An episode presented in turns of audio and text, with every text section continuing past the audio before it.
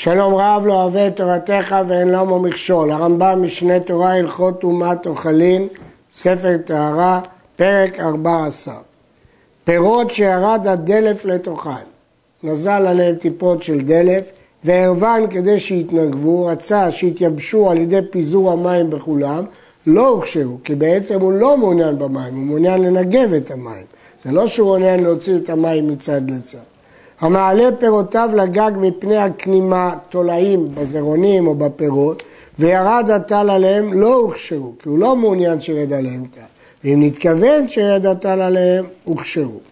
לפיכך הם העלו חירש שוטה וקטן, אף על פי שחשבו שירד עליהם הטל, לא הוכשרו. שיש להם מעשה דין תורה ואין להם מחשבה אפילו מדברי סופרים ופה המעשה לא מכשיר, המחשבה מכשירה והמחשבה שלהם איננה נחשבת. הפכו בהם הקטנים על הגג, הרי אלו מוכשרים, שאם הייתה מחשבתו של קטן ניכרת מתוך מעשיו, הרי מחשבתו מועלת מדבריהם. כלומר, פה זה כבר ממש מעשה שמצביע על המחשבה.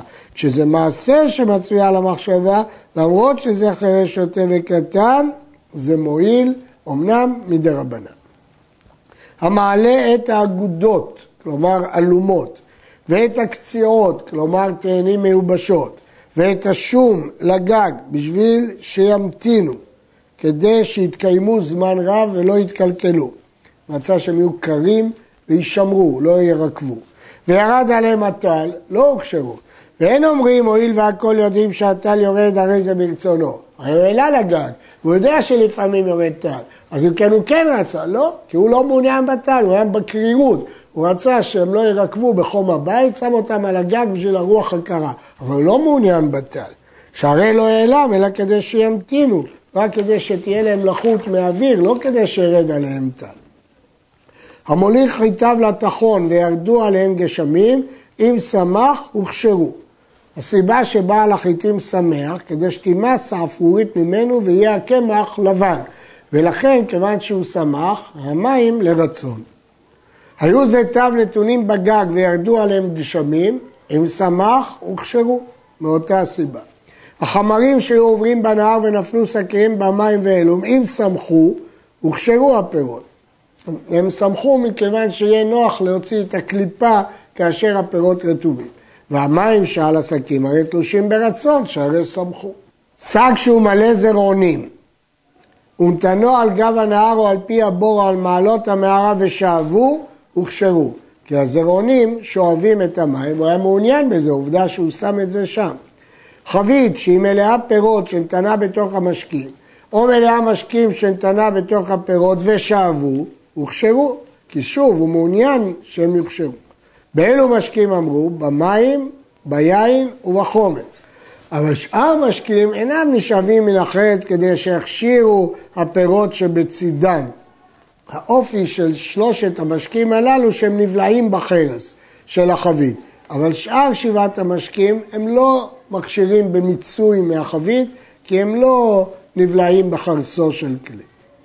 הרודה מסיר את הלחם מן התנור. הרודה פת חמה ונתנה על פי החבית של יין, אם הייתה פת חיטין לא הוכשרה, כי החיטים לא שואבות מן היין. ואם הייתה של שעורים הוכשרה, מפני שהשעורים שואבות, מושכות לחוט מהחבית של היין.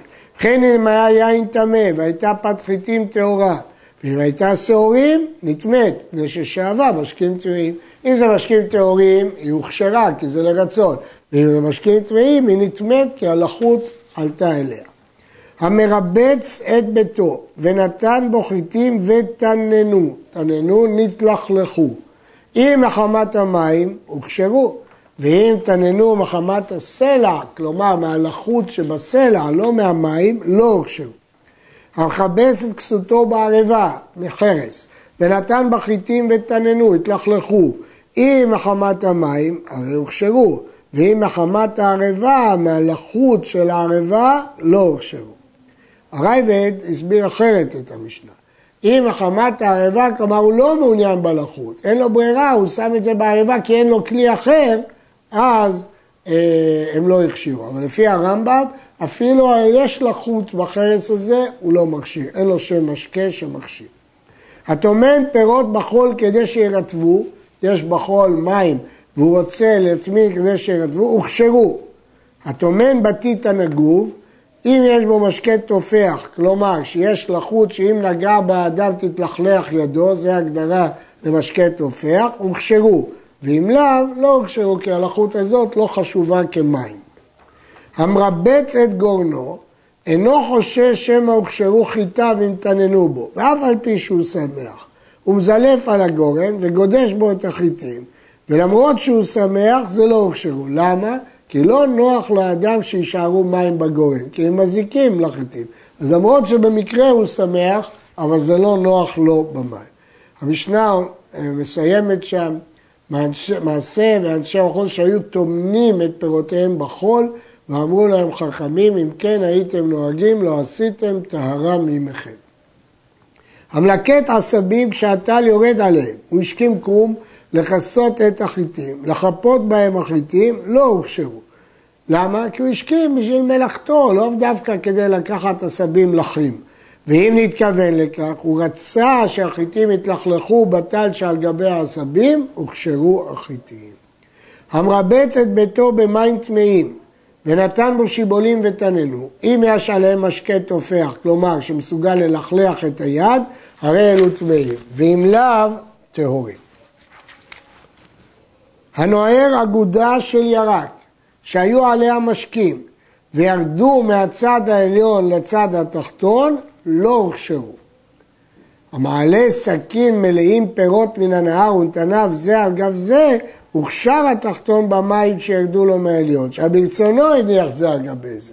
מה ההבדל בין הרישא לסיפא? המשנה מפרשת בעצמה שהאגודה אחת והסכין הרבה. הנופח בעדשים לבודקם אם יפות הם, והזיעו, הוכשרו בהבל פיו, פני שהוא מתולדות המים, ומהרוג שלו הם נרטבו.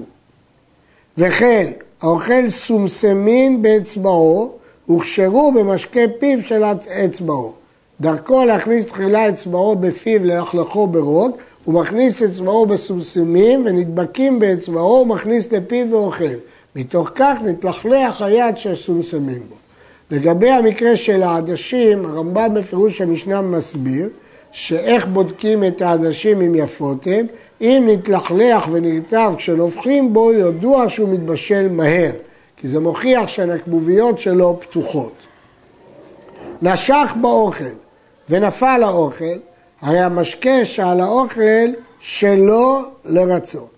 היה אוכל זיתים פצועים ותמרים רטובות, כל שהוא רוצה למוץ את גלינתו ונפל מפיו, הרי המשקה שעליו ברצון, כי הוא יודע שיש בזיתים לחות כי הם פצועים והתמרים רטובים והוא רוצה למצוץ את הגליל.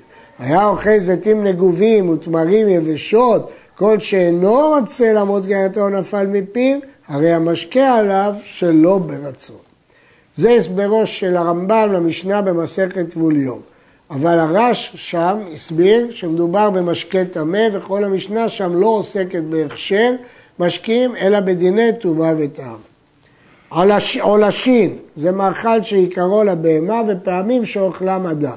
שנקטן לבהמה והדיחן ואחר כך חשב עליהם לאדם. כבר ביארנו שהם צריכים הכשר שני, כי ההכשר הראשון היה כשזה עוד לא היה אוכל אדם. ואם היה להם תופח כשחשב עליהם לאדם, הרי אלו מוכשרים כי נשאר עליהם משקה בזמן שהוא חשב שהם יהיו לאדם.